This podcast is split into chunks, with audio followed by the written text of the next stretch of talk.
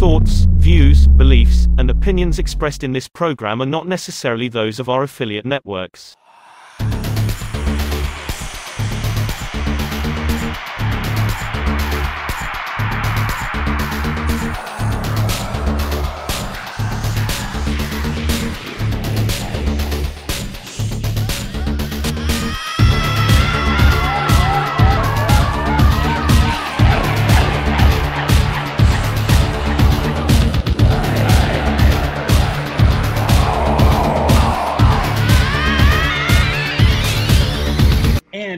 Welcome to another episode of the Shadow Initiative TV. We are your hosts. I am Rick Hale. He is Stephen Lancaster. And uh, hey, welcome back. Stephen, how are you today? I'm good. I'm good. I'm getting tired of the weather, and I'm sure you are too. Yeah, did you guys get any snow? Not well, not specifically in our area, but our surrounding areas we did. Mm-hmm. Um, but it was it's been cold. I mean, not not like Yeah. your temperature cold, but Mm. um, cold for us here is like 20 degrees. Yeah. But other than that, it's just been wet. We got a, um, and I'm going to use a legitimate, uh, like uh, measurement of weight here. We got a metric butt ton of snow overnight, and it's still snowing, and it's going to be snowing all day. So we are definitely um, within Hoth land. That's awesome. I mean, I Yep. I'm from the north originally. You know, I grew up in Western Maryland. I'm Okay. used to three, four foot snows at once. Then the Mhm. plows go down the road. That puts that on the side of the road. Then it snows again, three, four foot. They plow again, and we'll have 16 to 20 foot piles of snow that are still Mhm. standing there come May. hmm You know what I mean? Yeah, that's kind of how it is here too. My uh, my my brother who lives in Phoenix, he won't even come anywhere near this area until it's at least 85 degrees outside. I'm telling you, man, my, my first job as a kid was at 16. I was a paper boy. And uh, when it would snow those three, four, I had 400 and like 40 some papers to deliver every morning. I'm a Yeah. high school student getting up at 3 in the morning to be done by about 6.30 and then get ready for school and go to school. When it snowed like that, oh my God. Oh, I imagine. I'm I surprised I'm not like buffer. More like Yeah. all swell and stuff. Yeah, I'm surprised too. Yeah, well, but maybe maybe I was. Maybe I was, and I'm just like old now. I don't know. Probably, probably. I mean, uh, yeah, you are old. Yeah. So guys, guys, welcome back to the show. Great show Friday night with, with Sean Yes. Bonney telling his story. Great. Uh, that was our best live turnout to date. That Definitely. excellent. Um, we got to apologize. We were supposed to have um, Rob Demarest on tonight, um, but he is unfortunately sick. So we hope he gets feeling better, and we is certainly hope weather. it isn't anything worse than like the common cold. But uh, we will reschedule him in the future, and uh, you guys will just Yeah, I- have to wait for that. Yeah, I talked to him the other day, and he says he doesn't think that it's uh, that it's COVID or you know anything like that. He just think he just thinks that it's a common flu, which is good. So we wish him the best of luck, and uh, you know hope he gets better really soon. So we have got a great show today for everyone. Uh, we don't have a guest, but we are going to be talking about some great topics. And you know, one of the things that we're going to be talking about today, uh, Stephen, is plagiarism in the paranormal. Yes, that's good. Yes. You know, I, I'm, I've been, I have been really happy with our topics. You know, we've covered So have I. the paranormal unity, we've covered the professionals in the paranormal field, and now we're going to be covering plagiarism in, in the paranormal field. And you know, you guys Mhm. out there, you think that the paranormal's so weird. As, as Mhm. a as a career or a field of study, it's not much different, and still has all that drama and legality that any other occupation has. Yeah, yeah. Well, um, yeah, definitely. And plagiarism, I never really thought of it before, but apparently this is a huge problem um, in the paranormal field right now, and it affects people like us. You know, we're authors and professional writers. Um, and I, you know, when, when we talk about it, I'm going to, you know, tell a little bit of a story that I have. You know, I've been plagiarized, and I'm, I'm sure you've probably been plagiarized too. But um, this is one of the things that we're really going to touch on was an was an egregious offense of uh, plagiarism, and we'll we'll talk about that later on. Um, and let's see what else we got today. Um, on Ghostwatch, we're going to be paying a visit to uh, England, and we're going to be talking about the uh, Bucket of Blood pub. Now, I love the name of uh, of that pub, and uh, this was written by myself for SpookyIsles.com.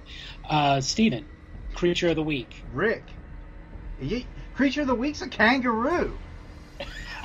I, can you believe it? You know, a kangaroo. We we usually cover things that are either legendary or mythological, but this time we're actually going to be covering something that doesn't really get covered a whole lot in cryptozoology, and that is out of place animals. These are real animals that everybody knows exist, is accepted by science, and yet still winds up in really strange places. And the place that these kangaroos are about as far away from Australia as you could possibly imagine, and we'll get to that later on.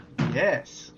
And then we've got some uh, haunted salvage, uh, and we're going to talk about uh, a haunted library where I'm going to show yes. you guys a couple interesting pictures and tell you a really one, one of the few times I have actually felt creeped out and mm-hmm. and, I, I, don't want to spoil it, but when we get to that segment, uh, I'm going to explain to you guys what happened, and it, it it just gives me chills just thinking about it. So it's a cool show ahead. Right, you know, and uh, the, the the pictures that you have to show everybody, um, again, they're amazing photographs of something that may be an apparition. Yeah, and you know, people always not not so much anymore because I think I've uh, went past that stage of, of uh, I don't even know what you want to call it, but but you know when you come out as a paranormal investigator, there there are levels to it, and, and sure. one of the levels you unfortunately hit is everybody calling you a fraud. right. okay, and and I heard yep. it mostly years ago with oh Lancaster's always getting this stuff, blah blah blah blah blah. Well, what what you don't realize is that one episode of Monster Vision TV or that one piece of footage I put out, that goes up against the hundred times that nothing happened. Yeah. You, you know, we we would never show you. That was the one thing. You know, the ghost shows they used to. You know, if they had an episode where they found nothing, you still saw that episode. We we yeah. never we never did that. We only showed episodes where there was something interesting to talk about. We didn't want to bore people. Right. And you know, one thing I'm a photographer. I studied photography and filmography.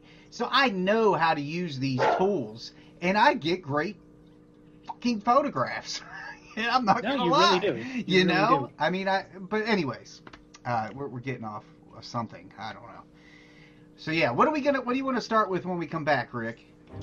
Well, I think that we are actually going to start off with creature of the week, where we're talking about not a creature, but an actual animal, and in a place where it absolutely should not be. Well, you know what? With that being said, let's hop to it. and guys, stick around. Thank you Another for tuning, joke. tuning in to what what are we? Episode eight here of the Shadow Initiative Paranormal TV. Guys, comment, like, subscribe, tell your friends. We're growing every week, and this is fantastic. But you guys check out check out uh, this commercial, whatever it's going to be, and when we come back, we're going down under, but not really. And now I know you're curious. Mm-hmm. Mm-hmm. So guys, stick around. Do you have proof of the paranormal? Want to see your story and evidence showcased on our show? email shadowinitiativetv at gmail.com with questions, comments, your paranormal stories, evidence of the paranormal, or just anything you'd like to see on our show. Your story and evidence may appear on Shadow Initiative Paranormal TV. That's Shadow Initiative TV at gmail.com. Since you're running the Rue, you can go ahead. You can go ahead. Oh, Stephen, I can't stand the dad jokes. Oh my god. You can uh, bring us back on this one. This is your baby. What, what do they call a, a kangaroo baby? A Joey. A Joey. This is your Joey, Joey. man. This is my Joey. All right, and welcome back to the Shadow Initiative TV with Stephen Lancaster and Rick Hale. Um, so, Stephen, this week's we've already teased it. This week's creature of the week is not so much a creature. It's not mythological. It's not legendary. This is an actual animal, and that animal, of course, is the kangaroo.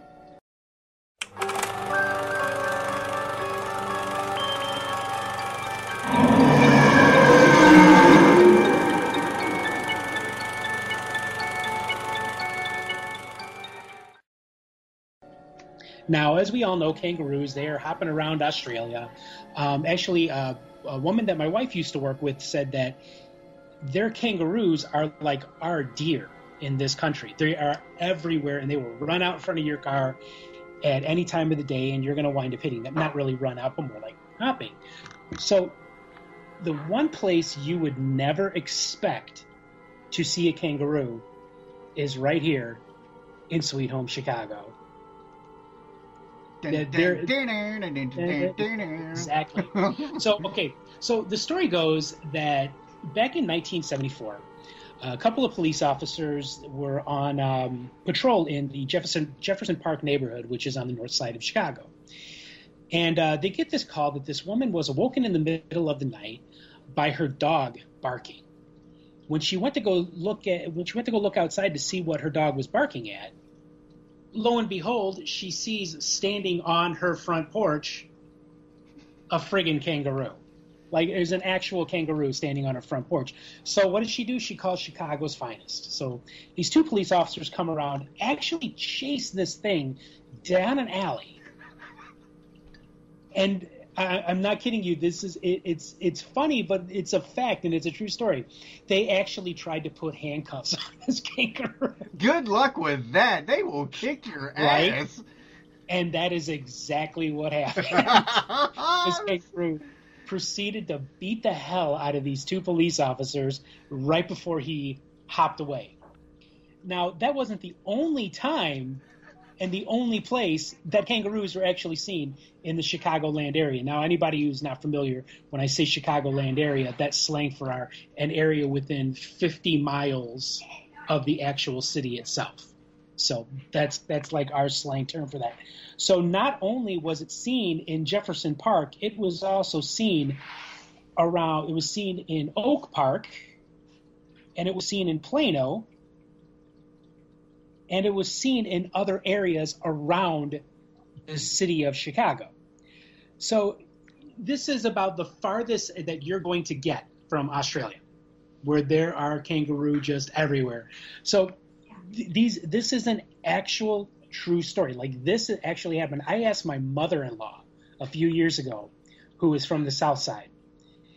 Um, I asked her, I'm like, do you remember hearing about this? And she actually said to me, she's like, yeah, I kind of remember hearing about this. You know, whether or not she was just trying to placate me, I mean, that's probably what happened. But according to her, she did remember hearing about this. This happened in 1974. So, you know, Stephen, obviously kangaroos are not indigenous to the American Midwest. Obviously. Uh, I don't know down there in good old North Carolina if they're down there, but um, what are your thoughts on this? I mean, do you think that people were seeing an honest to God kangaroo? And if they were, how did it get there? I mean, of all things you could make up, why a kangaroo? Right. First off, that's what makes me believe it, really happened. Secondly, could can you? I just I wish I wish there would have been dash cams and stuff back then, because I would just Mhm. like like to hear how this all. Uh, dispatch, we we are in pursuit of the kangaroo, and the person on the other end. What what the fuck did you just say? You know, and then then they then they corner the kangaroo. Hands out of the pouches. Hands out of the pouches. You know what? I would I would love to have seen this situation. It's They, fantastic. they actually tried to handcuff this handcuff this animal right before it proceeded to beat the hell out of the both of them. Now, here's the interesting thing. Now, a lot of people would say, well, maybe this was an escapee from a zoo. So immediately, our two big zoos, which is um, Brookfield Zoo on the you know like near southwest side of Chicago, Mm. and uh, Lincoln Park Zoo, which is my personal favorite, which is in the Lincoln Park neighborhood on the north side. those two zoos were automatically contacted. They're not missing any of their high hoppers. Okay? Circuses were contacted. We're not missing anything. They actually contacted zoos from several states surrounding Illinois, Wisconsin and Indiana, Minnesota, um, and, and other areas. We're not missing any kangaroos if they had any kangaroos at all. Right. So obviously, these people are really seeing real kangaroos. If nobody is missing a kangaroo, how the hell did they get here? Well, you know, it happens all the time. There are people who own exotic animals. And, and well, that's another thing too. and- I wanted to stop you right there. Nobody was missing any and, and at any exotic animal parks or anything like that, which there are a number of them in the in, the Midwest here. Nobody was missing anything. But I mean civilians. Like I know a guy in the Myrtle Beach area. He has tigers, lions on his property. I mean, he just Mhm. he's got exotic uh, animal licenses to have these things. You know, so you always Right. hear the story of the boa constrictor or the python that got out of somebody's house. You know, or a monkey. You know, monkeys are, are becoming more and more popular um, as a residential animal with the proper licensing. You know, so maybe it's possible that somebody had one since a little Joey, and it became a big Joe. It became, you know, a, a, a criminal. Yeah. It, it got out on the streets, Well- man. It got out on the streets, man, and just it went downhill. Yeah, I mean, you know, every once in a while, um, they- they've actually pulled sharks out of the Mississippi, Mm-hmm. and they've actually pulled sharks out of Lake Michigan over the years. Um, so yeah, so there are people that uh, get these exotic animals and free them, but everybody's animal was accounted for. So you know, out of place animals is one of those things that's rarely ever discussed in cryptozoology because it sort of gets dwarfed by you know the most fabulous ones like uh, Bigfoot and Right, um, right. Chupacabra and the rest of them. So we never really talk too much about out of place animals. Now, there is a theory that is, um, you know, kind of comes off on the uh, uh, quantum theory side. Some people have actually offered the theory that a portal was opened up between Australia and between Chicago, all places. Uh, you know, if I'm going to open up a portal, it's going to be like New York City, right? But it opened up between Australia and Chicago, and these kangaroos just hippity hop, tippity hop, right on in. Boom, there they are on the north side of Chicago. Totally plausible. The most likeliest of scenarios, I would say. I could I could Yeah. actually see, you know, a Chicago drug lord bring Mm-hmm. you know illegally importing a kangaroo to transport the drugs on the street because let's face it if you see a kangaroo going down the street are you going to think man i bet it's got drugs in its pouch absolutely Oh, I- not No, are you kidding me? In that pouch of it, uh, that, in that pouch of theirs, I'm, I'm gonna I'm gonna think that they're immediately that they're, uh, you know, being a uh, mule for some coke or some uh, some meth or something but automatically. since you brought this up, okay, I'll tell you something that um, since since we're on this theme, um, Okay. about 12 years ago, we took a case, uh, and I'm when I'm saying it's out in the middle of nowhere, it's out in the middle of nowhere. We had to camp. Okay, we're talking 115 degree heat index. We had to supply our it. own power. You know, it, it was roughing it, man, and, and we needed Mhm. to make sure we had enough power for all of our equipment. And uh, we came across a pack of hyenas. Hyenas. Hyenas. Now I can't talk detail about the case, but Okay. um, behind me is a real hyena skull Oh, that was that's what Stephen found. has for show and tell today. that was found on that property. Actually, the entire body, which was interesting because usually when an animal dies, they get ripped apart and, and you know pieces are kind of scattered everywhere. Right. Well, this this was the entire uh, skeleton, and I have the Mhm. rest of it in a in a big old shoebox. But these things we have on video walking alongside of us in night vision and about two foot off the ground you can see the eyes watching us with that pack mentality walking alongside of us and we heard laughing not like a That's human la- yes Remarkable. so I did some research and I and I contacted um, Miss Ann. Her name was Ann. I'm not going to give her last name, but she used to be the anthropologist at NC State. And I sent her pictures of the skeleton. I told her and the video, and she said that she would 100% bet hyenas. And she did some research, and I'm not going to mention the county because that's going to give away this this case. It's supposed to be confidential, but um, way back when, like in the early 1800s, hyenas had came, they had come over on a boat in Okay. North Carolina and went out into the wild, and it would it would it's totally believable because this area was like almost a hundred acres of no man's land. Mhm. Like nobody went in or out of it without permission of the of the of the gentleman who owned it. So these hyenas just lived there. That became their habitat, whatever you want to call it. And, Right. of course, things were handled after that uh, with with the animals. But there's something again that did not belong there, but um, paranormal investigators uncovered it. Right, right. Kinda you know, neat. the interesting thing about hyenas, yeah, I mean, hyenas, they're not canines. I believe they're actually feline. They are related to the the feline. So, I mean, they're you know they're they they're able to hide a little bit better and a little bit sneakier. Now, here's an interesting thing. We talked about the beast of Bladenboro, hmm and do you think that maybe it's a possibility that the beast of Bladenboro could be one of these uh, rogue hyena? That is a very good possibility. Um, just because of the area this was in wasn't that far from the original site uh, uh, of where Bladenboro first went down in the 50s, and then you know, it, like I said last week, it started moving towards us here. You know, last sighting 30 Mhm. minutes away. So it's very, very, very possible. Now it doesn't Right. explain the whole drained blood thing, but um, it Sure. certainly would explain the all the animal attacks because hyenas, they, it would be very rare for them to go after a human being, you know, and it, Right. so it would Right. explain why there were never any uh, humans attacked. But with that being Yeah. said, that was a fantastic story, Rick. As you folks at Thank home, you, thank you. As, as you folks at home can see, we are constantly raising the bar here. Just when you think we can't get any worse, we're talking about kangaroos in Chicago. We we do. So th- right. So here, here's the thing. If you ever come to this, come to our beautiful city, okay, um, you're you're going to come for the pizza, you're going to come for the architecture, but you're going to stay for the kangaroos. It's a T-shirt. You can pick it up there. You know. Yep. I'm, gonna- I'm- I'm, going to start making them and then market them. Anyways, guys, look, we're going to take a break. When we come back, we're going to talk about the haunted Webb library, show you some cool pictures, and hear a chilling story of one of the very few times um, I was actually pretty creeped out at a, at a haunted location. So you guys stick around.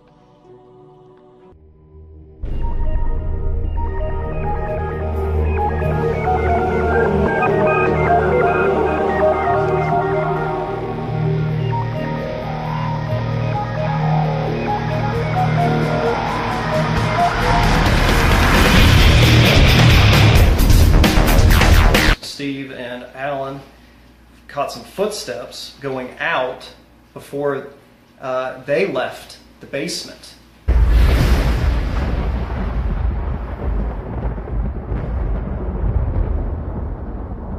The, the infant, there was supposedly an infant that's been buried on property. So that was a hot question too, that we were getting a lot of thumping. Sounded like running actually.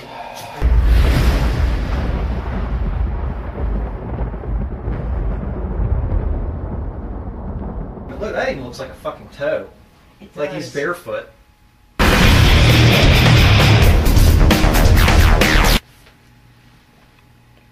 You fucking kidding me?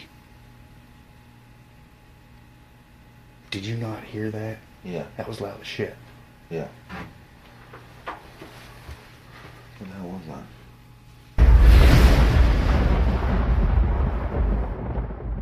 There was a shadow that looked like it was peeping around that doorway. Yes. Ryan Ryan just recreated his boot. Who's got an actual boot on? Yeah. Dude, and it looks like a Smurf turd. Cool. I got him. Yeah, it's in here. I got him. I got him. I mean, it, it, it's you gotta know where to look. Oh shit. Ah, this is gonna be great. Oh my god, that's fucking creepy. That's I mean, watch fucking the- cool. Watch, watch. Dude, did we not shut that door? Yes. I knew for a fact we did. And how the hell did it come up past the rug because I had to move the rug? Um, the shadow was incredible. Uh, but the evidence that you guys uncovered tonight with the shadow was really, really great. The shadow. That's all I can remember from the whole night is the shadow. That was awesome. And then the shadow that you guys caught was really cool. Oh, I feel great. This was truly a remarkable experience. I mean, the footage that you guys got, the camera shots.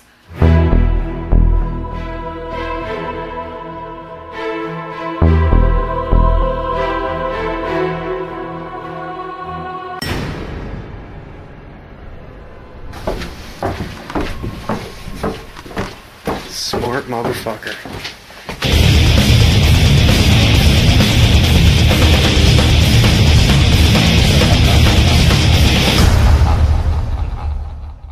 Welcome back, guys, to the Shadow Initiative Paranormal Television with author and ghost hunter Rick Hale and myself, Stephen Lancaster. And tonight, we're all over the place. It, it, it it's just total chaos here in the uh, Shadow Initiative studios. Anyway, with kangaroos. with kangaroos, hyenas. I mean, it, we're we're out there, man. Anyway, uh, the Webb Library, a place I've investigated dozens and dozens and dozens of times. It's located in Morehead City, uh, North Carolina, and is a, it's in a historical building. But it didn't start out as a library. It started out as medical offices. So. Mhm. People had died in this building, you know, that's evident. Um, babies, all, all ages. Um, there are a lot of theories as to what haunts the Webb library, and it may be more than one entity. Um, but but the the entity that, that I've studied the most has been this heavy set nurse that looks Okay. straight out of that time period. Um, now, you I'll throw the pictures up here, guys, and I'll set this scene up. The the Webb library is two levels. Um, actually three if you count the basement. And uh, there, there's a really interesting video on this uh, channel um, called the uh, the Webb Library Sessions or the Basement Sessions is what it's called, um, with me and my former head investigator Alan Bess. It's like a 15 minute segment. I recommend watching it to see what went down in the basement that particular night. But this there were six of us working this particular weekend, and uh, we w- the place is so big you could spread out and effectively research Rick. So I, I'm Mhm. downstairs in the actual paranormal section of the building, the part where they have the New Age books and paranormal books, and I come walking out to where it's nothing but a long hall, as you saw in those pictures and as they're seeing at home. And at first there was nothing there. It was a, a well lit hallway. But then this aura, this color, started to take over the hallway, and there was this figure. So I brought up my camera and started snapping pictures. And I, and I Right. capture, and you can see the transparency in it. And immediately I thought, this is the nurse that, that the director of this library has been claiming to see. That heavy set nurse. And just as quickly as she was there, she was gone, and, and the hallway just, the atmosphere of the hallway went back to normal. Which I do have before and after photos. I don't think I sent you those. So before we get to the part that really creeped me out, uh, Rick, what, what are your thoughts Yeah. on, on this photograph? Well, first off, allow me to just say I haunt our local library quite a bit. Uh, I, I love libraries, and the idea of a haunted library is just really turns me on, man. You know, like I love that. I love that idea, and I'm like looking at this picture here. It doesn't really look like a woman. It looks more like a man Mm-hmm. and I mean, I can I can definitely see this. It's obviously there. Um, are you absolutely certain that this was not one of your people that you you know took a picture of by mistake? I'm glad you asked that question because that same question's been asked before. Because I used to have a guy on my team who was very heavy set. Mm-hmm. He was not there. Okay. Okay, there were six other investigators, and he was not one of them. Now, if he would have been there, that would have been my initial thought. Okay, this is Kevin Right, right. walking down the hallway. um, but there was no sound. It was whisper quiet, and just I, I was going by what the director had told me. This heavy set nurse is what people claim to, you know, people who go to the library, people who work at the library, is what they claim to see. And um, that's what I went with. I could completely rule out one of us. Um, Okay. Because nobody was that physique that was there. Okay. Yeah, I mean, okay. Um, clarify for me again. Why is there a nurse there? It, you, it, the building started out as medical offices. Okay. Old time medical offices. And then eventually, um, the guy who bought the building, Mr. Webb, um, his wife wanted, the town never had a library. So he dedicated the bottom floor to become a library, and it started like that. And then exp- after his death, expanded into the entire building being a library. Oh, okay. Right on. Well, that would make sense then. Now, have you guys have you ever were you able ever able to determine, you know, name, uh, identity of this uh, nurse? No, because that's the thing, and that's what I was alluding to earlier, um, was the fact that multiple entities are said to haunt this place. Because we Sure. have captured female voices, we have captured children's voices. Actually, my wife, one of the hair raising things I've ever seen is we were all in the children's section of the library. And, and Mhm. Ryan's to my right, my former or my, my future wife is sitting here to my, my left. We're sitting on the couches in there, and there's a little rocking chair in in view. And we look Okay. over at the door, and maybe about two and a half feet, three foot tall, is a solid little shadow entity standing there at the door. And we're seeing this with our own eyes, and none of us are filming, right? And then, then, then just Isn't that always the way? then just like this, it just like went up into this black mist into the ceiling and was gone. And I'm all, I'm completely upset. And then my, my wife says she had she had set her camera down on the arm of the couch, and it had been running. So Oh. we caught it.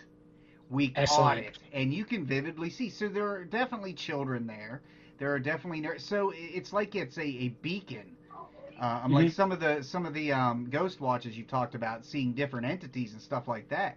Um, Yeah. you're you're talking about a place that has a lot of history, a medical building. Books are coming from all over the world to there. Who knows what kind of attachments?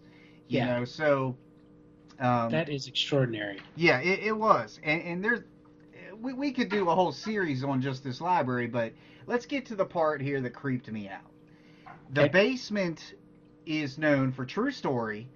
Um, a woman who had a child in this building. The child Mhm. was a stillborn. The child was buried in a crawl space off of the basement. Okay. Okay. So that's how the body was disposed of. Motive wise, I have no idea. Nobody has no idea. It's all speculation. So the basement has a lot of ac- negative, very negative energy.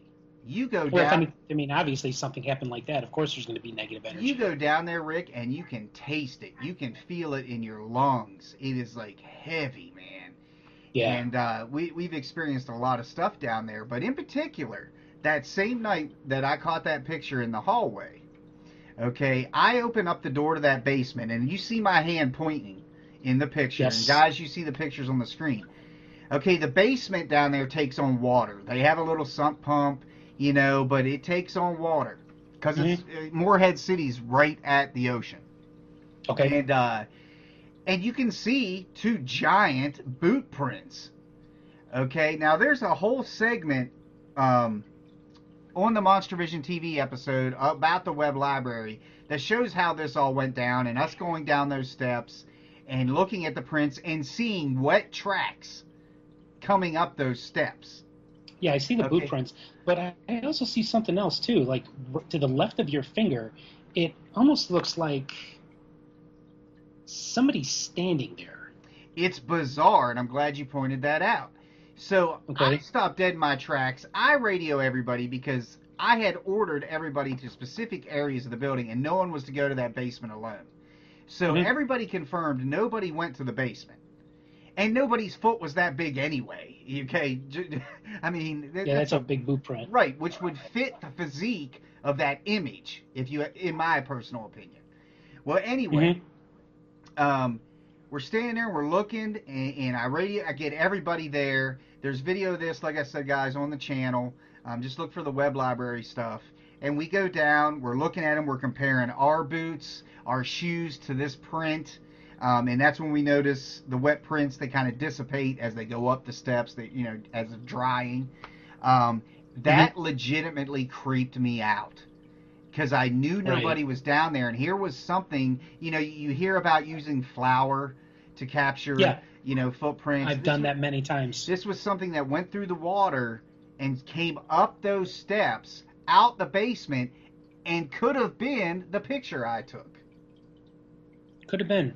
You know, so that's That would be a very, very large woman, um, tall mhm. and well built. Yeah, definitely. Wow.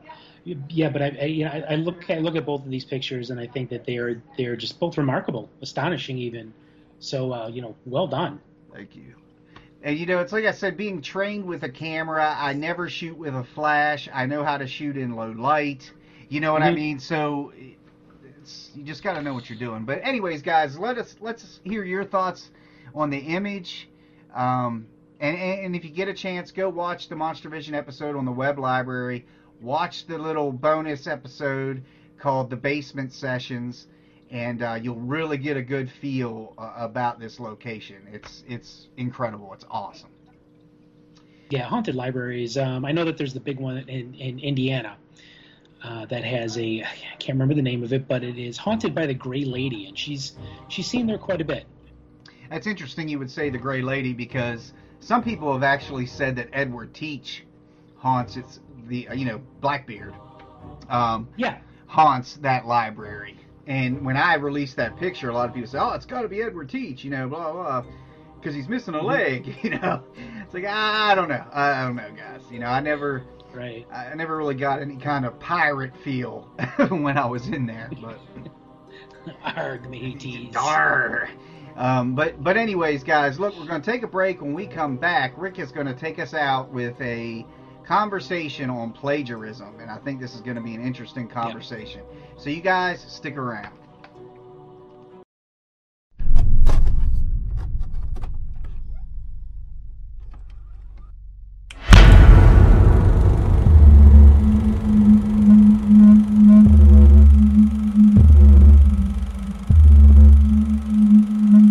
Check out the One Step Closer to Madness Network for paranormal podcasts, conspiracies, horror, and more.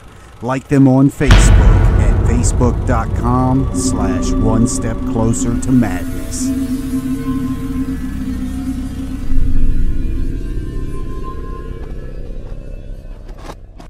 And welcome back to the Shadow Initiative TV with your host, Stephen and Rick. So, you know, Stephen, there's something that I really want to touch on because you know, there are a lot of um, inherent problems in the paranormal. You know, you always hear about people talk about drama, how drama's constantly being called, caused, people get pulled into it, and then it just turns into a gigantic fiasco where character assassination is done and, uh, you know, people are left out. Mhm. I, I, we've, we've we've seen this quite a bit over the over the years. now, Sure. correct? Oh yeah. But there is an even bigger problem, and this is one that I've never even considered before, and that is plagiarism in the paranormal. This happens quite a bit. Um, I've been plagiarized. Um, have, I'm sure you have probably been plagiarized as well. Somebody taking your information, uh, something that you wrote, and then turning it into something saying it's you know something that they wrote. What I've seen, I, I wouldn't say. Um, I've got two examples. I'll, I'll do one and come back to the other. Uh, Mhm. I wouldn't that I'm aware of. I don't think anybody's really um, taking any of my literary work and done something with it. But I have seen people take my research and, Yeah. and try to turn it into their own. The Brentwood Wine Bistro being the number one. All of a Mhm. sudden, I'm seeing paranormal investigators on their websites claiming to be the the the ones that got the best evidence there. And for ten years, it was just me and my crew. That was the only people allowed in that building. And th- Yeah. these people have come out of the woodwork. Oh, we, you know, just kind of that. That's not really plagiarism. That's just riding my coattails. Yeah, exactly. The other one would be, I wouldn't call it plagiarism, but when Monster Vision TV came out, you you know, It was the first of its kind. It was the, the Mhm. one and only YouTube show about paranormal investigators that was being done independently. And, Right. and then it just exploded, and every paranormal team and their brother started doing the same thing. I wouldn't call that plagiarism, but again, just kind of riding the wave that we started. Yeah. Uh, but as far as something literal, where where that I'm aware of, I've never found a, my written work under somebody else's name. Yeah, I mean, I've, I've had people uh, steal from me. There was a there was a uh, Facebook post that I saw on a friend's um, post where they actually took something almost word for word out of my second book, Behold, Shocking True Tales of Terror, of an investigation that I had done, and kind of retooled it a little bit, and then turned it into something that they did, Mm-hmm. and you know, took credit for it. And and it, it was just it, it was it kind of hurt a little bit because this person was like, "Oh yeah, I'm a big fan of yours, and I have your books, and you know, and, and and I love everything you do." Okay, cool. So let's you know steal my stuff. But when it comes to plagiarism, there there are a couple different kinds of plagiarism. There's of course unintentional plagiarism, where somebody may accidentally forget to to write a uh, quotation mark, or somebody may accidentally forget to um, cite a source. Like a footnote. like a footnote exactly. So there's that kind of that's that's sort of an accidental unintentional plagiarism and you know and a lot of people and you know when they have to write papers in high school they get hit with that kind of thing. But then there's the really really egregious one uh, kind of plagiarism and that's what we're going to touch on here. Um, this is intentional plagiarism this is where somebody intentionally takes the work of somebody else and then puts it down as their own and then throws it out there to the world. And this happened to Richard Estep. Do you know who Richard Estep is? Mm-hmm. Okay, Rich, Richard Estep, he is a paramedic and an author of several books, and he has actually been on some uh, television programs. Uh, one of those was Haunted Hospitals because of you know himself being a paramedic as well as a as well as a ghost hunter. So he wrote this book, and it is called Haunted Health Care. Uh, medical professionals and patients share their encounters with the paranormal. Now, obviously, this is something that's going to happen in hospitals because not only is a hospital a place where people die, it's a place of incredibly high emotion. And, sorry about that, Smallsy. that's my dog. Um, Obviously. obviously, yeah. so there is, uh, you know, there there is a high chance of, uh, hauntings occurring in hospitals because of this. So Richard wrote this book, The Haunting of the Healthcare. Uh, I'm sorry, he wrote Haunted Healthcare. So recently, I'm reading this article that that he, that he that was written about him. He's going through Amazon and he's looking at other books, you know, on the subject. So he comes past this one called The Haunting of the Healthcare, a collection of ghost stories related to the medical professions. And this one is made by a guy named Hugo Sullen. Now, people have searched for this Hugo Sullen individual. They can't find him. He's got a Facebook page, but it's a kind of, you know, there's no picture there mm-hmm. and there's nothing, you know, there's no other indications of who this individual might be. So now I can understand if like maybe there was like bits and pieces that were taken of this book, you know, maybe this individual forgot to cite him as being a source. Not so. Whoever this Hugo Sullen is, and I'll say Hugo Sullen in quotations, he took this book, Richard's book, Haunted Healthcare, word for word. Didn't retool anything, didn't rewrite anything, took every single thing word for word, put this new cover on it, um, which is very much similar to the other cover, and um, renamed it. Now I'm so assu- this is I'm assuming there's a lawsuit here. um, from what I understand, like he is doing his level best trying to talk to Amazon because his stuff is published through Amazon, so Amazon should be able to deal with this Yeah, yeah. immediately. But from what I've heard so far, Amazon hasn't done anything about this. Hmm. So this is like this is a terribly egregious form of plagiarism. And, and you got to look too. Um, people in power that that do this all the time and, and totally Mhm. get away with it. I mean, Zak Bagans has been accused of plagiarism. Yes, I was going to bring that up. How many? T- and it there's no denying it. If you look at what he wrote, and then you look at who's claiming he took it from, and you read their work, it's almost word for word. Yeah, that was uh, that was Troy Taylor. But the thing is, is like Troy Taylor came out as soon as you know people were saying that oh he plagiarized Troy Taylor. Troy Taylor now all of a sudden comes out and is like oh no no no it's okay I helped him with that. Because So he it's was like- he was bought off. Yeah, exactly. And that's my point. You know, I've had more than more than dozens of people say to me, you know, monster that that Zak Bagans. I just thought it was coincidental. He stole Mm-hmm. he he stole the concept of Monster Vision TV. The concept was it was nothing but the investigators, no camera crew. We were the Mhm. camera crew. Right. What is Ghost Adventures? Okay. That's exactly it. Then I came out with a concept called Ghost Trials, where I was Mhm. going to have a, a team of professional in- researchers and investigators of all ages, you know, people like you, you know, just people well respected in the field, that would have a location and put in different paranormal teams and, watch them and judge them, see what they did wrong, see what they did good, you know, that kind of thing. Even put them in locations, tell them some BS story that it's haunted and it's not, and see what team claims they get something and what team claims, hey, this place isn't haunted. Oh, Right? that sounds familiar. I, exactly. And I had it out there in the open, you know, in the public eye. I was pushing this concept, and then along comes Paranormal Challenge or whatever that show was called Yeah, Paranormal You know, Challenge. by the same guy, you Yeah. know. So I, I I- think he's a cheat, and I think he uses his money. I think he bought that Troy guy off, uh, Mhm. and had him sign a non-disclosure. You know, look, you Mhm. can't say nothing. Here's twenty five thousand dollars, and, and um, Zak's none the wiser. Right. Yeah, and it's it, it really is uh, quite sad that that is what we become, and that goes back to what we talked about a couple of weeks ago: professionalism in the field. Yeah, If you're gonna, yeah, if you're gonna consider yourself a writer, if you're gonna consider yourself an author, seriously, man, tr- come up with your own stuff. yep.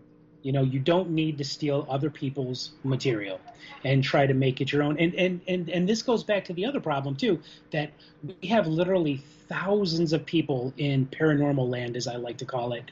They are all vying to be the next big thing, Mhm. and they will do whatever they can and whatever it takes to get there, even if that means screwing other people. Yeah, and you know, I was just going to add, you know, people like you and I, um, who are authors, we're Mhm. also very well read. You know, we have studied our entire life. We have read every paranormal book, parapsychology, cryptozoology, whatever. You know, Yeah. we don't copy that stuff. We take that information and that knowledge and we put it out our own way. Mm-hmm. You know, sure, it'd be easy to to grab Hans Holzer's book back here and just, you know, but why? Right, or if you took, you know, if you took like a book like Phantasms of the Living uh, by uh, Frederick W. H. Myers. I mean, that book's been out of print for 130 years now. hmm Your paranormal investigator of today is do, doesn't even know who Frederick W. H. Myers is. So it's like they could find this book on the internet and just write it down and boom, put it out there, and there you have it. Yeah, Phantasms of the Living for a new generation. I absolutely agree. It's a Yeah. shame. It's a shame, but it's like you said. It's that motive. Nobody wants to work to to get what they deserve. You know, the res- the respect that you have, you earned it all, and you did it the right way. You know, the, the people who respect me, it's because I did it the right way. I never, I've never sold out. I've never stole somebody else's thunder. You know, it, it, and I'm proud of that. You know, and, and, Yeah, we're the well, losers. be. We're the losers in the end. The nice guys do finish last, but it, Mhm. it depends on how you look at it. You know, because I don't want the reputation that Zak Bagans has. Right. He can be happy with that. He can be bought. I cannot. So Yeah. Well, I just, I, you know, I just hope that Mr. You know, Estep here gets the um, justice. mm, I guess you could, you know, for lack of a better term, I hope that he gets what he has, you know, what that that, that it all gets worked out from, because I just think that is absolutely terrible. Stealing every, stealing his book word for word and just slapping another title on it. and and, and that's the thing too. It, it, it's so easy now, especially with with, with uh, you know platforms like Amazon. Anybody can publish something. Anybody. You know, so you can download somebody's book, drop it into Microsoft Word or WPS Writer or something, go in there, change some stuff around, even if you want to do that, and then re-upload it with a different cover, and bam, it's going to be on Amazon, and not nobody's the wiser. You know, it's so easy, and and that's that's always been a pet peeve of mine, and, and I, I mean no insult to people when I say this. Okay, um, aside from the plagiarism thing, I, I I don't want to say it's on the same level of it, but okay, people who are on podcasts calling Mhm. them calling themselves radio show hosts. You are not a Yeah. radio show host. You do not work Yeah. for a terrestrial radio station. You didn't go to school for that. I did. In college, Yeah. I, I worked for Q94 Classic Rock Station. I could say I worked for terrestrial radio. Okay? Yeah. If you release a book through Amazon on your own, you are not a published author. But they all say, I am now a published author. No, you're not. If you have to Mhm. go through a publisher to be a published author. You know, the, these Yeah. people that, that release their own uh, movie or whatever, uh, they, all of a sudden they say they're a director or they're a producer. No, you're not. Mhm. you know, and, and Yeah. that, that stuff bothers me for the people who actually earn those things and, and go about it the way you should. Yeah. You know, th- those terms are too loosely loosely thrown around now, in my opinion. Yeah, you know, and also too, when you're a published author, your name goes down in like our in our national library, you know, the Library of Congress. Uh, you have your books that are registered in the Library of Congress. I have my book that's registered in the Library of Congress, and my last two books because it was written out of they were written from a, they were published by a publisher in Scotland. I'm actually in the English Library. We're in like immortal, the, the baby. Queen's Library. So it's like, yeah, I mean that's that is like that that that is being a real, honest to God published author. Now, now before uh, this just now hit me, I don't know why it didn't hit me before. Um, before we wrap up this segment and uh, get to um, haunted salvage and ghost, um, we got a poltergeist there, man. Uh, anyway, Yeah, he's ten years old. uh, my wife, my wife actually experienced it. I, I didn't think about it, but um, she had wrote a book called Just Believe years and years ago. Um, really intense, intense haunting. Well, her Okay. boyfriend at the time, her boyfriend at the time was taking care of the the computer aspect of it, formatting the cover, all that stuff.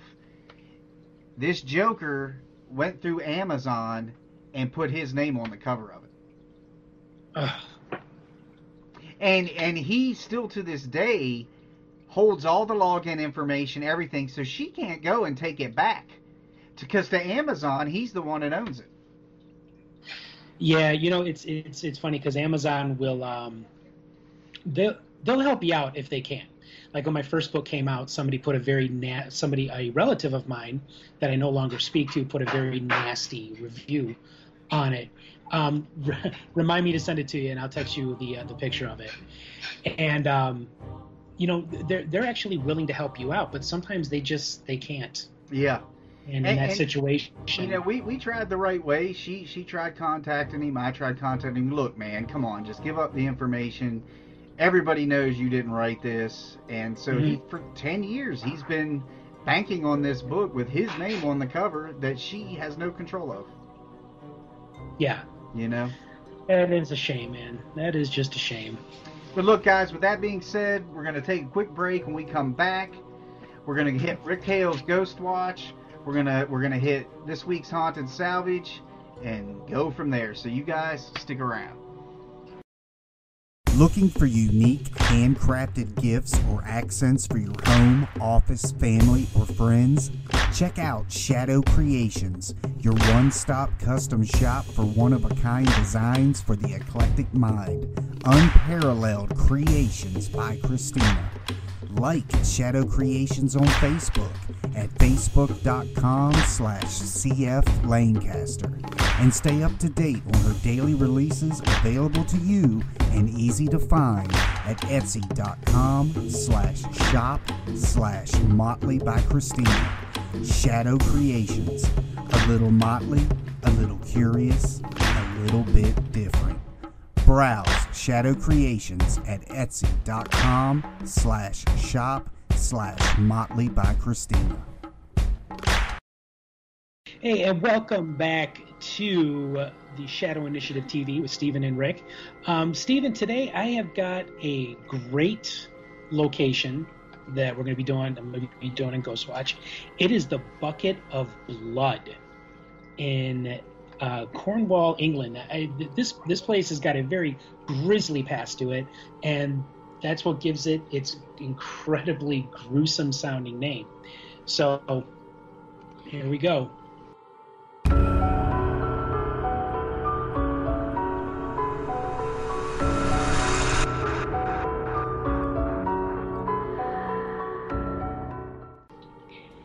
English pubs are world famous for having quirky names. Names that are usually based on an animal or something unusual that occurred in its history. In the small seaside town of Hayle, Cornwall, is the Bucket of Blood, a macabre name based on a grisly tale that may have resulted in the pub being haunted. This Grade II listed building is believed to have been built in the 18th century, although its foundations are believed to be of a much older vintage. Being in a port town, the Bucket of Blood was a well known haven for ruthless pirates and, pirates and cutthroat smugglers. The pub was a favorite place to have a drink before heading back to sea, or taking care of nefarious business in town. Over the years, there has been a great deal of speculation on how the pub got its unique name. The most accepted story comes from an alleged incident that occurred centuries ago. According to legend, the landlord went out to the well, went out to the well to fetch a bucket of water. When he pulled the bucket up, he was shocked to discover the bucket was filled with a thick, crimson fluid that could only be blood. When the well was inspected, the horribly mutilated corpse of a local revenue officer was found at the bottom of the well. Town officials believe the officer may have questioned the wrong people and ended up on the business end of a dagger. Whoever these murderous brigands were dumped the body in the well and were long gone by the time the body was discovered. Although this grisly tale is debatable, what isn't debatable is that for many years, staff and patrons have experienced strange activity and caught glimpses of ghostly figures lurking in the pub. And some of these encounters can only be described as hair raising. Although the building that houses the pub was built in the 18th century, its foundations are believed to be associated with a building dating back to the 12th century. This may explain the unnerving appearance of a phantom monk. Upon opening for the day or closing at night, staff have reported the presence of a phantom monk in a black robe moving around the pub. Several stunned patrons have reported seeing the specter hiding in the darkened corners of the pub and then vanish before their eyes. Outside the pub, near the old well, people have reported seeing the battered and bloodied form of a confused man wandering about. Although this ghost has only been spotted a handful of times, it's believed to be the ghost of the revenue officer who met his fate at the bottom of the well. On numerous occasions, staff have come in to open the pub for business and discovered a disconcerting sight. Sometime during the course of the night, some unknown person rearranged tables and chairs, and broken glasses as well as thrown objects were found around the pub. The people who work at the pub attribute the vandalism to a poltergeist. And it's not just inanimate objects this poltergeist goes after.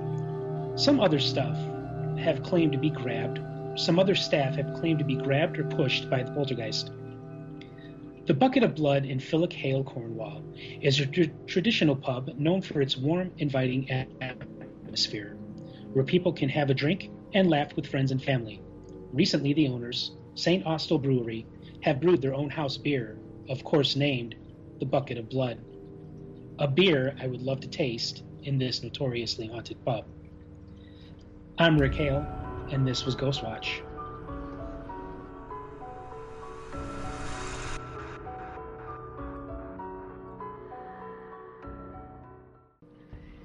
Sounds like a horror movie waiting to happen, man. The bucket of blood. No.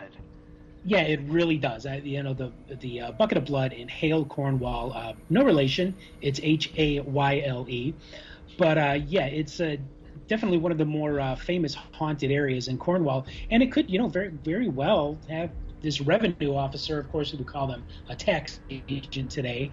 Um, if the story is true, he probably was fell upon by some pirates or, um, you know, some other muggers, and they decided to kill him, take whatever money he had on, and then just dump his body but definitely a fascinating location. Excellent, man. It was so good. It was kind Mm-hmm. of kind of one of your shorter ones.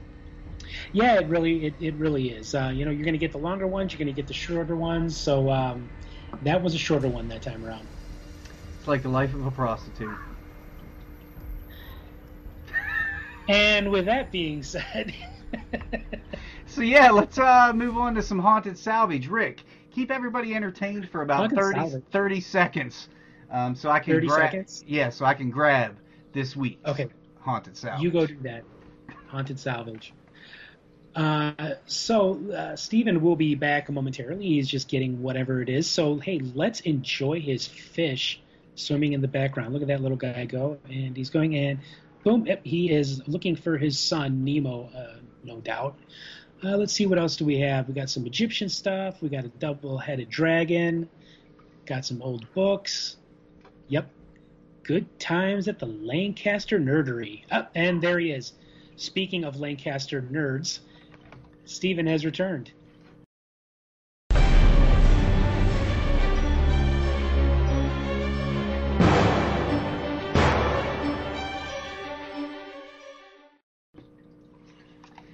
All right. Thank you, sir. Thank you for for covering.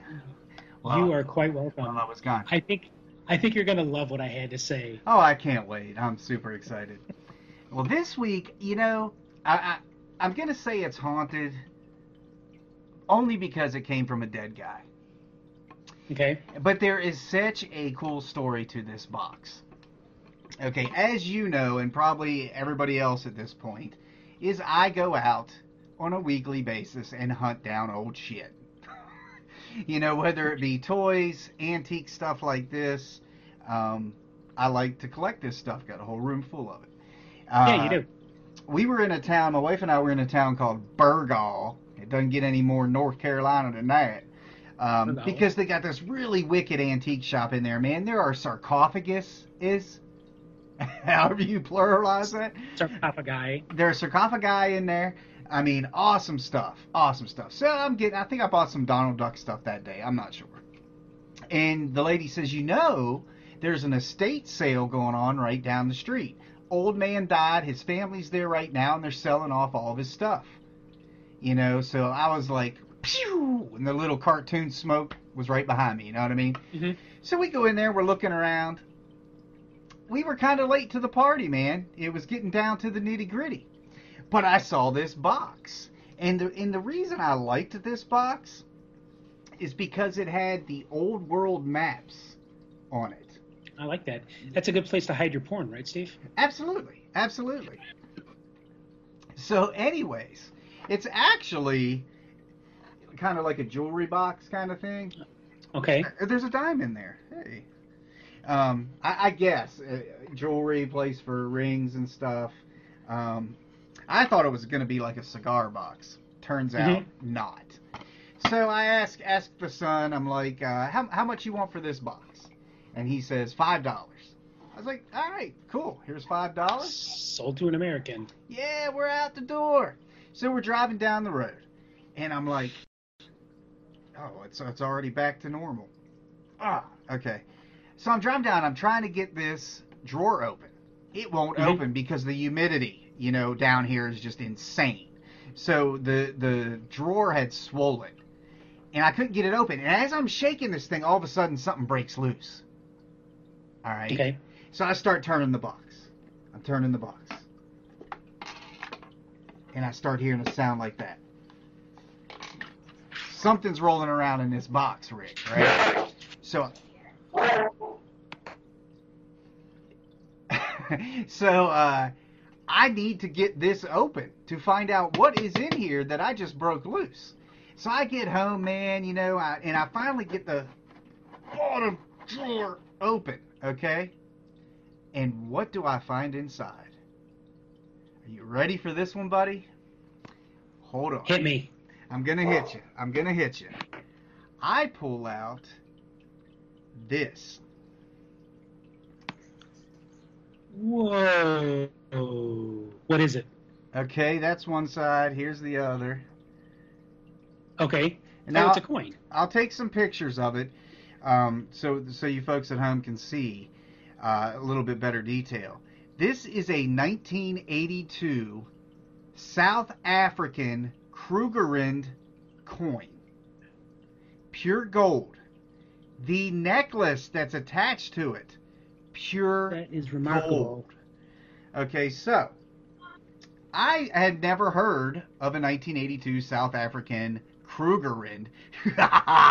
you know, it made me it made me think of Freddy, like it Krugerrand. What is that like the amusement park for Nightmare on Elm Street? Let's go to Krugerrand, guys.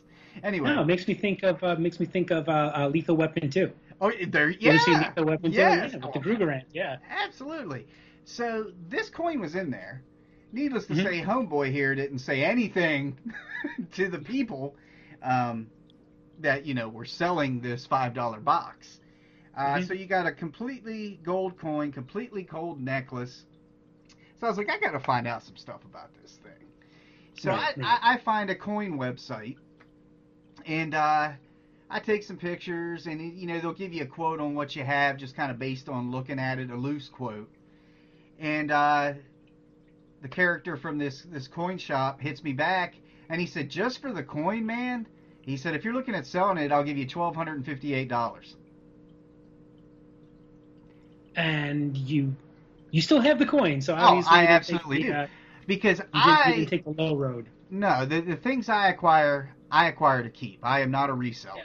Um, Okay. But that speaks volumes. Within the same day, he emails me back and is willing to send a check for $1,258, which means it's worth way more because this cat sells them and he's got to make a profit. Right. Right. So it's probably worth like three or four times more than that. Exactly. So there, there you guys have it. Haunted salvage. Guy, uh, you know, sadly dies, you know, for the family and everything. I pick up what I thought was just a cool box, something rattling around inside. I broke it loose. That's probably why the family didn't realize anything was even in there. And Yeah. bam. There be gold. ah, there, there's our pirate. yeah, there's your pirates. You know, I, I had something. I had something very similar. I bought a um, um, a bag of comic books uh, from. It was um. I don't even remember where it was. It, it was like uh, it was the Sycamore Tractor Show, Sycamore, Illinois. They have this big tractor show every year, and they also have vendors and stuff like that. So I bought like this bag of comic books, and I get home and I'm looking through the comic books, and there is a very first issue of the comic book Spawn. Wow. And I yeah, I got this I got this book for for for a couple bucks, and so I look it up, and and this comic book is worth twenty five bucks. So I made my couple bucks back, plus more. I got, as a matter of fact, I'm looking at it right now. I got Justice League number one in a very similar way. There's a huge flea market up the street here, and we occasionally stop there. Mhm. And uh, when we see a new vendor, when I haven't already raped everybody else, but uh, it's usually people that don't know what they have. And this woman was new to the place, and her son had went off to college, and he told her to sell off all his stuff. Mhm. Well, a lot of it was comics, so she had boxes of comics. She- And I said, "How much are your comics?" She said, "Ah, just a buck a piece. It's fine." So I'm going through them. Uh, Justice League number one, yes, and I, and I Mhm. got like uh, Ghost Rider number four. I, Okay. I mean, the the you know what I'm saying? These are comics that are worth a lot of money. And, yeah, and that happens all the time. Sometimes Yeah. people they just don't know what they have. Mm-mm. Well, with that being said, we we've talked about the old uh, it's the not Bordello of blood. I keep see I keep thinking of the horror movie The now. Bucket of blood. The bucket of in blood. Cornwall. You guys have heard this week's uh, haunted salvage, which was more of a uh, Goonies type thing, really. You know. Yeah. And so, guys, we're going to take a quick break. We're going to come back. We're going to close out this shenanigan. So stick around.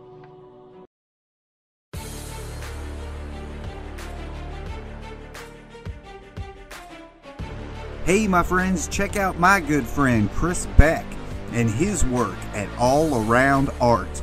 From lifelike paintings to detailed sketches to phenomenal tattoo artistry, if you can dream it, Chris can bring it to life on canvas or your skin. His art has been showcased in published works such as the paranormal best selling book Norman 2 The True Story of a Possessed Doll's Revenge. Visit him online at facebook.com slash allaround.art.54. Welcome back, guys, and thanks for hanging out again for yet another episode, episode 8 of Shadow Initiative Paranormal TV. We're getting up there, Rick. We're getting up there in the numbers, man.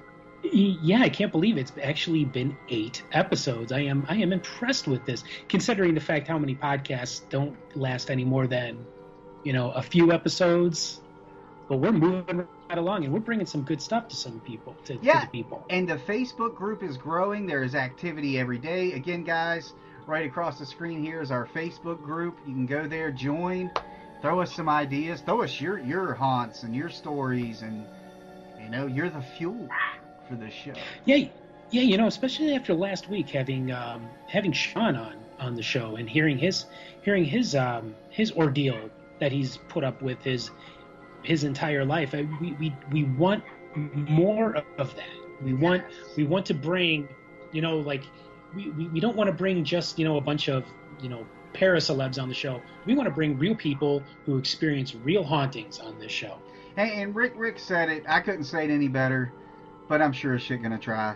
It's uh, it, it's it's like anything, guys. The ghost hunting shows. I don't care which show it is. They all go to the same damn places. It's always this asylum, or, or it's Bob Mackey's. You know, it's it's always the same. How many times, guys, do you want to hear the Amityville story? You know, how many times Um, do you want to hear that? Oh well, it's so fraudulent, anyways. Uh, but uh, You yeah, know, I don't so- never want to hear it. so it's cool that, that, that Rick and I are not only sharing our experiences and our stories and our investigations and, and things that you've never heard before. You know, we're taking you out of uh, of the household names, and, and what Rick was alluding to, guys. Just just you average Joes out there, you know that that have like Sean. Watch that episode from last week. What a, it was a fabulous, rich story. It was captivating, and we want to hear yours you know, and we'll bring you on and we'll give you our opinion of it. And uh, people, the listeners want to hear something new, and that's what we're here for. You know? Oh, hey, you know, I forgot to tell you, I got a, uh, a Facebook message from a buddy of yours, Chris Beck. Oh yeah, he is a buddy of Yes, mine. yes, he is a friend of yours. Um, he said that he is a artist friend of yours, and he just wanted to say, "Hey, man, that he loves the show." So it's like, hey, you know, thank you, and he says, "No problem, buddy. Well deserved." So, Well, this um, yeah, this brings me to what was going to be a surprise for you, but I'll go ahead and tell you. Okay. oh, okay, Um, but but you got to give me another 15 seconds. Entertainment, Okay. entertain the crowd. okay. And the nerd is gone again, ladies and gentlemen. He's going to be coming back with something here very, very soon. Uh, undoubtedly, something very nerdy and geeky. Uh, can't wait to see. Oh, wait, nope, there he is. Okay, we got to go back. All right, so Chris is Okay. probably he. Yeah, I can't wait to see that one too. Um, Chris is probably one of the most talented artists, and and I mean like Okay. art. I, I don't mean like a musician. Um, that I have ever Mhm. met. I met the guy. Oh boy, um, about a year and a half ago, and it was right when I was completing the manuscript for Norman Two Okay. and he was so enthralled with the first Norman book and, and wanted to read the second Norman book. So I sent him the manuscript um, before I even sent it to my publisher and let him read it. And he's like, there's a part in the book where I describe a figure that I've seen that I was unable to get a picture of. And he sketched this dude out like a like a sketch artist would working for law enforcement. And I was like, this is amazing that you took my description from that manuscript. This is him. And, and I said, how would you like to see this get put in my book? And you know, Chris jumped at the chance, man. He jumped at the chance. It made him for the first time a published artist. So Nice. he was so obsessed with Norman that not only did he do that, he made this excellent painting. Okay. Yeah, Okay, you've probably seen this before. This is Chris Beck. I have. His work, and what Love he it. did is in this painting, he he he captured the essence of the first story with the with the little girl watching the house burn, Norman dangling Yeah. from her hand. I mean, the detail with the flies in the window. This guy is exceptional. So Yeah, no kidding. I hit him up a couple weeks ago because um, I mean he's literally the epitome of a struggling artist. Okay, he's trying Okay. to to make a, a living, um, doing so, Mhm. and uh, I'm searching for something here. So, um, and, and, you know he's got a family. Um, you know he's got kids. Uh, he's just a great guy all the way around. And um, Okay. so I said, "Hey man," I said, "I got two things I, I, I want you that I want to contract you out for. One, I need you to make, you know, I said, uh, Rick refers to our fan base as the Shadows. That is So, correct. They I are the want- shadows. I want you from your own mind to create a original shadow creature that we can use as our logo and, and I said digitally I'll add the shadow initiative text and stuff. But create from your own mind what you think our shadow creature would be with the shadows. You know, who our shadows worship, right? And I said the second thing I want you to do is because Rick and I like to have fun on the show, is I want you to create cartoon characters of me and Rick. of me and Rick. So, oh no. so so we can have um, the serious logo, you know, with the Mhm. shadow creature, and then we can have this cartoony logo for the more fun stuff that we do that we bring to the show. Now I haven't Mhm. seen I haven't seen the cartoon versions of us yet, but I gave okay, him I can't. I am dying to see this. I, I gave him strict instructions. I said, I've got to have my fedora on, you know, make sure I look in shape. Rick has got to have some kind of industrial music t shirt on. I mean, I gave him the details, man, right? so he's working on that one now, but I'm going to send you in the chat right now, Rick, here, live on the show. The shadow creature that from his mind he created to be the mascot for our show. Now, this is the sketch. This isn't the colored version yet, but this is the sketch. And it's coming your way right now.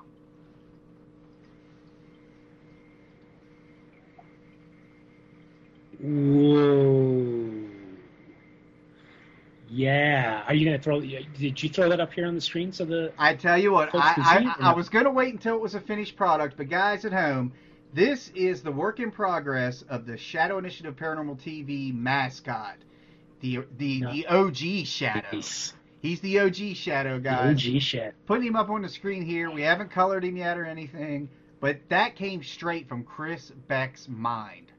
That is awesome. He is extraordinary. I mean, my God, what a talent! Yes. So picture, I am. I am that. impressed. picture that with, with um, you know, like I said, I'll get a di- make a digital copy of it and put our Shadow Initiative Paranormal TV text, you know, and just picture that, you know, being the guy behind our words, being behind the text. Um, it's going to make a wicked logo. Yeah. No, it really is. That is. Uh, I, I cannot wait to. I cannot wait to see this all colored in. Yes, That is going to be amazing. it's going to be awesome. And, and you know, guys, uh, Rick and I, we've kind of touched on it. This may lead to some T-shirts for you shadows out there. This may lead to a, Oh, I want one. that uh, that would be cool on a T-shirt, an all black shirt with with, our, Yeah, with well- our shadow with the Shadow Initiative logo. You know, maybe we'll develop that here in in a few months and do some contests where you guys can win some Shadow Initiative TV merc. That would be cool. Yeah. Absolutely. That would be cool. That would definitely look really cool on a black T-shirt. Yeah. So next we got next we're waiting on the cartoon versions of me and Rick. So I'm excited about that one. I'm excited about that one. Yeah, I am too. I am too. It's gonna be awesome. I, I may even you get know, a I've, I've, tattoo. I've never. You may. I, I've never had one of those. Um, uh, I think they call caricatures. hmm I've never had one Me of neither. those. Uh, one of those drawn up before. So yeah, I'm dying to see that. But you know, Chris, love.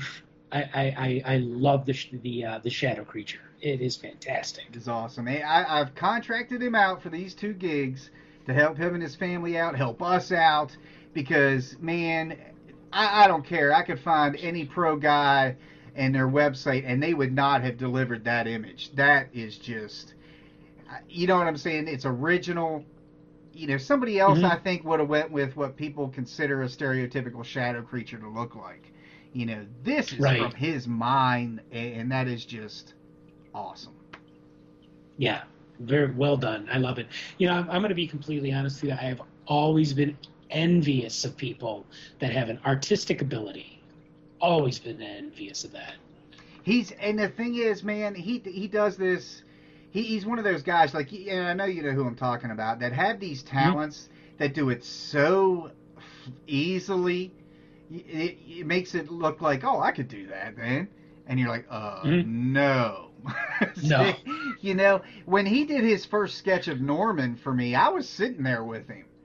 And, and I would say in 20 minutes, he had a sketch. I didn't even know he was doing it because he's always got a doodle pad. And, and I'm on my cell phone, and all he was going by was a picture that was on my cell phone of Norman. And Mhm. I look over and I'm like, dude, did you just now do that? And that and that's what ultimately, you know, turned into this painting. Is it started yeah, with I, just the I sketch? love that. Love it.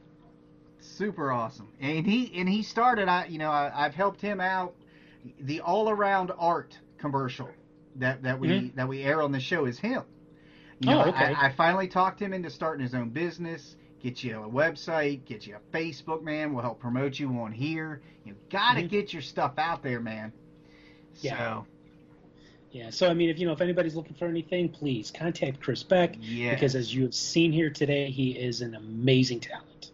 yes and you shadows are now you now you guys are gonna have a logo man You know, we'll give It's away all some about you. t-shirts. We'll give away some t-shirts. You know, we'll do some contests. Whatever, man. You guys will get some Shadow Initiative merch. That'll be cool. That'll be awesome. So, with that being said, I guess we're going to wrap this one up. Another one is in the books, Bam. as it were. Bam. Bam, It's- done. It's, it's in the pouch. Number eight. Num- it's in the pouch. It's in the Yep, pouch. Number eight. Number eight in the pouch. So yeah, everybody, uh, thank you so much again for uh, watching uh, Stephen and myself here, and uh, you know we'll see you again next week. Have a great week. Take care, guys. There's there's your ugly mug. That's right. Got to be careful nowadays. Yeah, really. So uh, what's with the mask? Are we socially distancing from a thousand miles away? Yes. I don't know. It's like because you started talking to bring us into the show, and then you froze. You were like this. Mm-hmm. It was totally funny. I should I should have taken a screenshot of it. Yeah, yeah, yeah, yeah. I cannot hear you at all if you can hear me. I can't even see you. You're